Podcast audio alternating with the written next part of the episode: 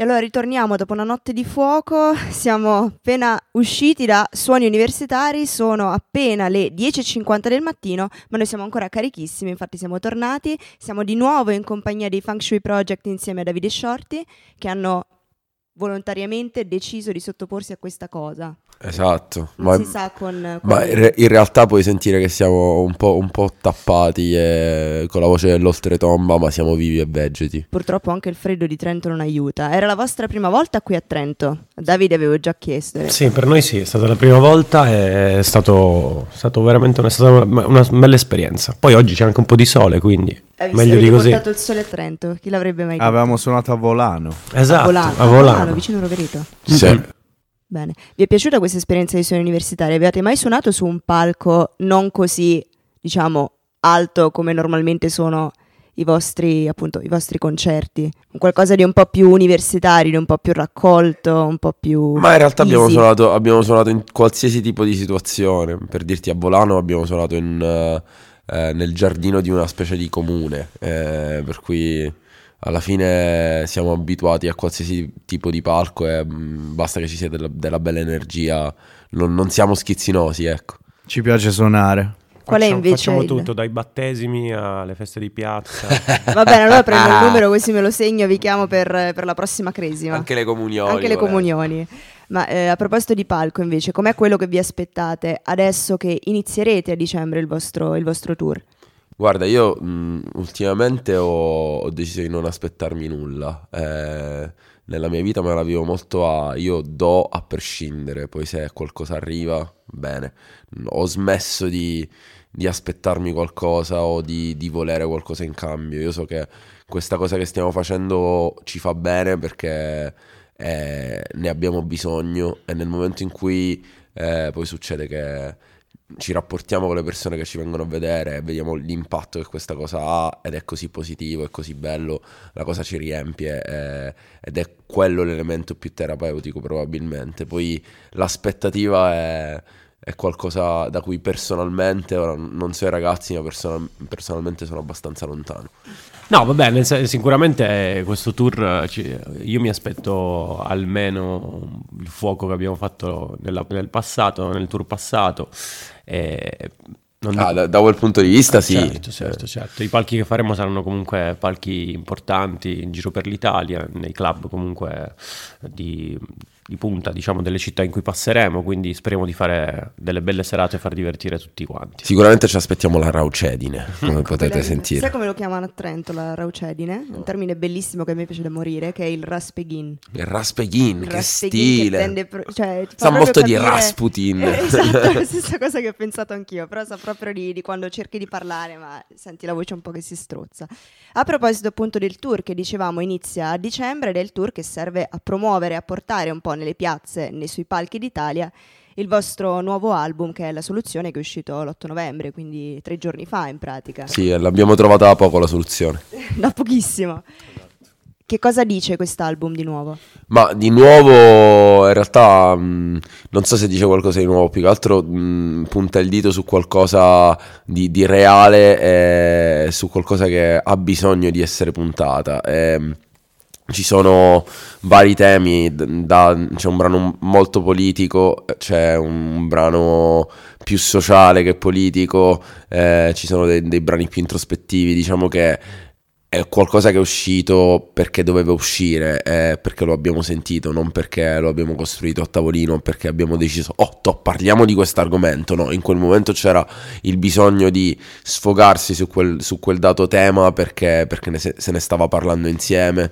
Infatti mi ricordo quando abbiamo scritto La soluzione che il brano più politico eh, avevamo avuto un confronto su, su quella che è la situazione eh, politica, mm, in- in- su quello che era la situazione politica in Italia prima che cadesse il governo. Ehm, e insomma c'è stato bisogno di, di metterlo nero su bianco e poi di, di registrarlo su un microfono, perché era un momento in cui eravamo abbastanza frustrati. Quindi quella frustrazione abbiamo dovuto, dovuto canalizzarla piuttosto che, che farci mangiare da, da quel- da- da quella sensazione di ah, ma le cose non stanno cambiando, anzi, anzi stiamo andando indietro. Eh, le persone sono quasi lobotomizzate, non hanno gli strumenti per riconoscere qualcosa che in realtà eh, sta dando loro modo di, eh, di, essere fermi, di essere più frustrati, di essere divisi, di mettersi l'uno contro l'altro. Eh, quasi non ce, si, non ce, ne si, rende conto. Quindi purtroppo non tanti artisti al momento nella scena italiana hanno voglia di, di puntare determinati problemi o comunque di, di parlarne nelle loro canzoni. E, e noi non, non, prendiamo, non, non, abbiamo la pretesa di essere l'unico gruppo o uno dei pochi gruppi, mm, è, sempre, mm, è semplicemente un bisogno, per cui sicuramente il fatto che non ci sia molto di, di di questa cosa qui di, di, denuncia sociale e politica in questo momento storico è un paradosso perché ce n'è bisogno e, e dal canto nostro noi proviamo a fare il massimo che possiamo. E quest'album comunque mi dicevi che in realtà è uscito fuori in maniera comunque abbastanza, abbastanza, fluida, abbastanza limpida e non con la difficoltà di chi di solito dice il secondo album, album è sempre il più difficile da lanciare. Secondo te perché e perché invece credi che il secondo album sia il più difficile da lanciare? Ma eh, credo che sicuramente rinnovarsi dopo aver, eh, dopo, aver, dopo aver, fatto qualcosa di, mm, di, intenso, come può essere il nostro vecchio album, che personalmente l'ho trovato molto intenso dal, dal punto di vista della scrittura, perché parla di un argomento intenso che è quello della salute mentale. Eh, sicuramente ripetersi o comunque fare qualcosa di... Ehm, di altrettanto importante è, è una sfida, perché devi, devi, anche lasciare andare quello che hai appena fatto, lo, lo devi guardare, lo, lo devi accettare, eh, devi imparare da esso, però poi ti devi muovere verso un'altra direzione, devi andare avanti. E in questo caso ho avuto la fortuna di, di trovare una chimica talmente forte con, con i ragazzi che ci è venuto veramente spontaneo metterci in studio. I ragazzi hanno fatto i beats in, in tempo record. Mi ricordo che quando, quando Stefano mi ha detto: Ah, sto per farti una, una, cartella di beats, neanche una settimana dopo c'erano tutti i beat pronti. C'era un link SoundCloud, li abbiamo messi in furgone e poi già una settimana dopo c'era il primo pezzo registrato. Per cui è, è quella la cosa bella che tra di noi c'è molto entusiasmo, ogni volta che nasce qualcosa di nuovo eh, tendiamo a muoverci per, per, far succedere le cose.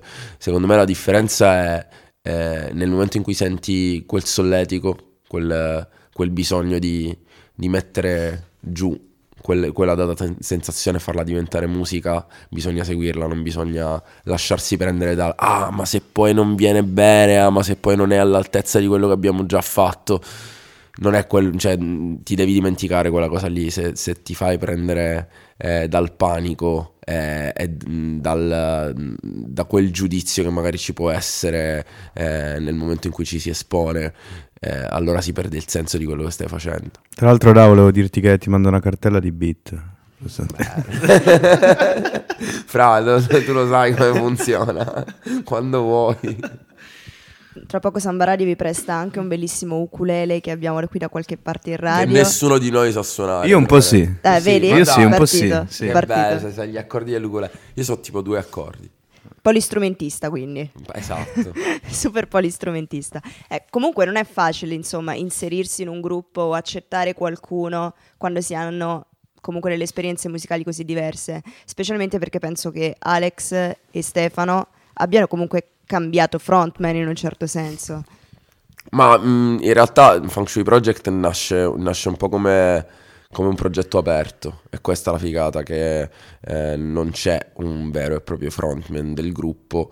Però mm, quando, quando, ci siamo uniti e da uno non mi ricordo se, se mm, Stefano o Alex ha detto ah ma Davide è proprio un feng shui eh, io mi sono fomentato abbiamo deciso di fare il disco insieme in questo momento questo è l'organico e, per noi tutti eh, suppongo stia parlando a nome di, di tutti e tre eh, viene proprio naturale pensare che questa sia, questa sia una buona un, buona, un buon asset, ecco. Eh, sicuramente mh, tutti noi in questo momento siamo al massimo delle nostre eh, potenzialità espressive eh, siamo giovani e vogliamo, abbiamo tanta voglia di fare, come si suol dire. Ecco, e proprio a proposito di questo, normalmente sai quando guardi un concerto e vedi l'artista esibirsi sul palco, un po' quando sei in classe con il professore, cioè non lo immagini fare altro che non sia quello, ma in realtà poi anche gli artisti hanno una sorta di seconda vita, cioè oltre a essere musicisti,